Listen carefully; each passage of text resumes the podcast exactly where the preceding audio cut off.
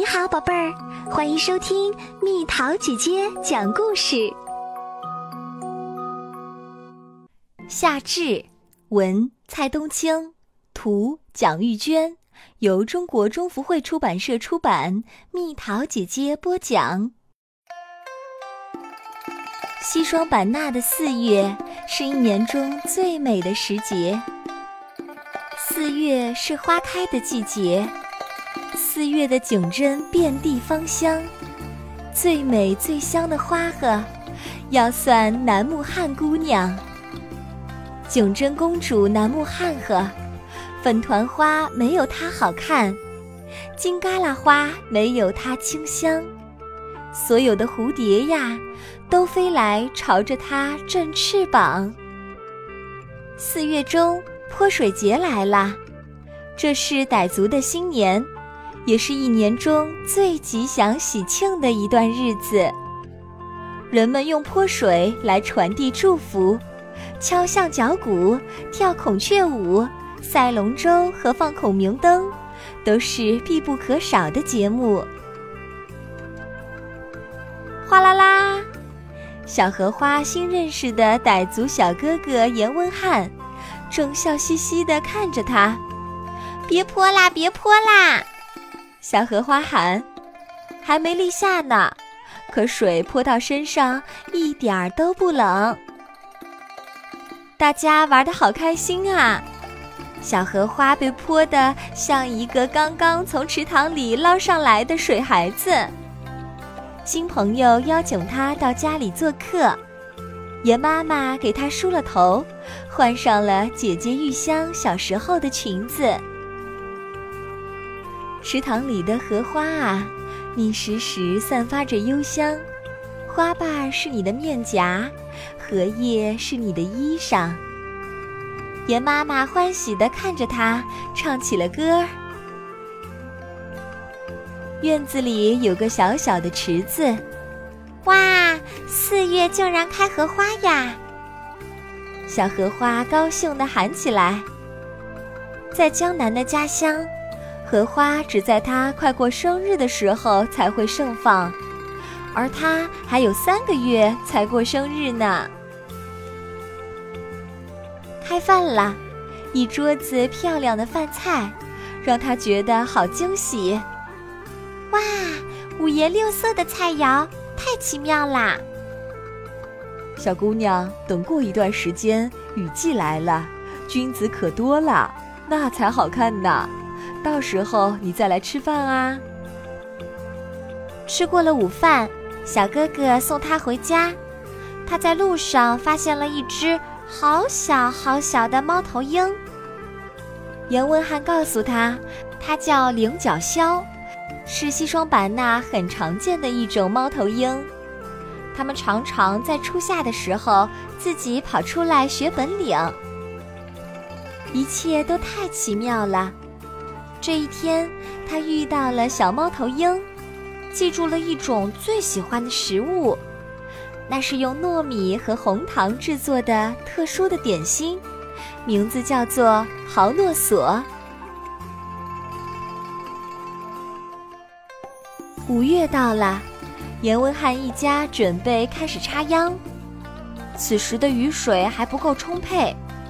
聪明的人们用寄秧的方式栽种水稻，他们先把秧苗栽种到一块肥沃、水源充足的田里，让秧苗们长大一些，剪去苗尖儿，再移栽到大田里，这样苗苗们就能够长得更加茁壮，有更旺盛的生命力。田边的小河是孩子们最喜欢的地方。哎呀呀，小鱼儿游得再快，也逃不出小哥哥的手心啊！包烧小鱼的味道实在太鲜美了呀！小荷花被辣得满脸通红，但还是忍不住吃了不少。六月是结婚的好季节。最热的日子已经过去，绵长的雨季还未到来。小荷花跟在迎亲队伍里，他最期待的是看到美丽的新嫁娘。人们唱着赞美吉祥日子的歌，欢乐的歌声在整个寨子里飘荡。九宽十宽不如芭蕉叶宽，九绿十绿不如粽子叶绿，九间十间不如稻荷叶间，九阴十阴不如蝉叫的声音，九相十相不如洁白的神像，九天十天不如今天美好又吉祥。夏天好长。长的时间都变慢了一样。七月，好像是被大自然施了魔法，大雨每天一阵儿接着一阵儿的下个不停。各种各样的小蘑菇们，趁着凉爽和湿润，刷刷刷刷往外窜。小荷花跟着小伙伴们一起上山采菌子。深一脚浅一脚，身上全是泥。不过这个小姑娘一点儿也不在意，笑嘻嘻地哼着刚学会的童谣：“月亮公公爱吃鸡葱，鸡葱没挖着，挖着个小宝宝。”刚下过大雨的黄昏，空气洁净而清新。夕阳把大地照得一片金黄。集市里的蘑菇真多啊，鸡葱、牛肝菌、扫把菌、大红菌，还有很多很多，名字都记不过来。妈妈兴奋的眼里全是光，好像也成了个小孩子。小荷花忽然看到了他的同学严红侃。正在帮妈妈卖蘑菇呢。奇怪的是，他穿着一套小小的衲衣，看起来像个小和尚。严红侃，你怎么扮成了这个样子？小荷花好奇地问。放假了，妈妈把我送到寺庙里面学傣话、念佛经。他对着小荷花双手合十，还真是个活脱脱的小和尚。小荷花赶紧还了礼。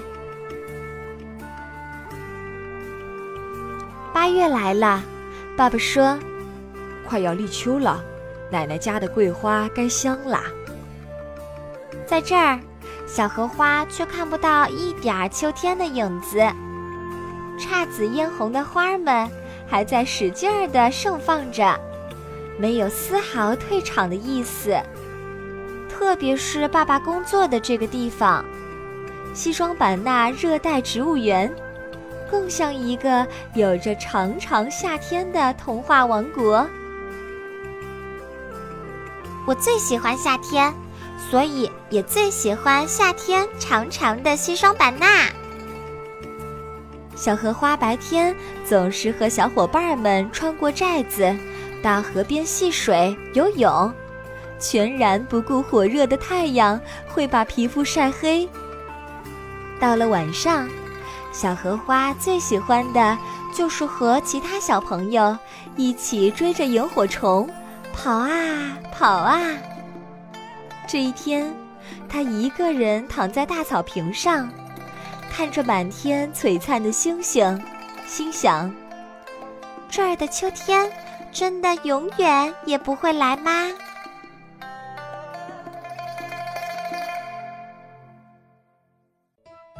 好了，宝贝儿，故事讲完啦。你可以在公众号搜索“蜜桃姐姐”，或者在微信里搜索“蜜桃五八五”，找到告诉我你想听的故事哦。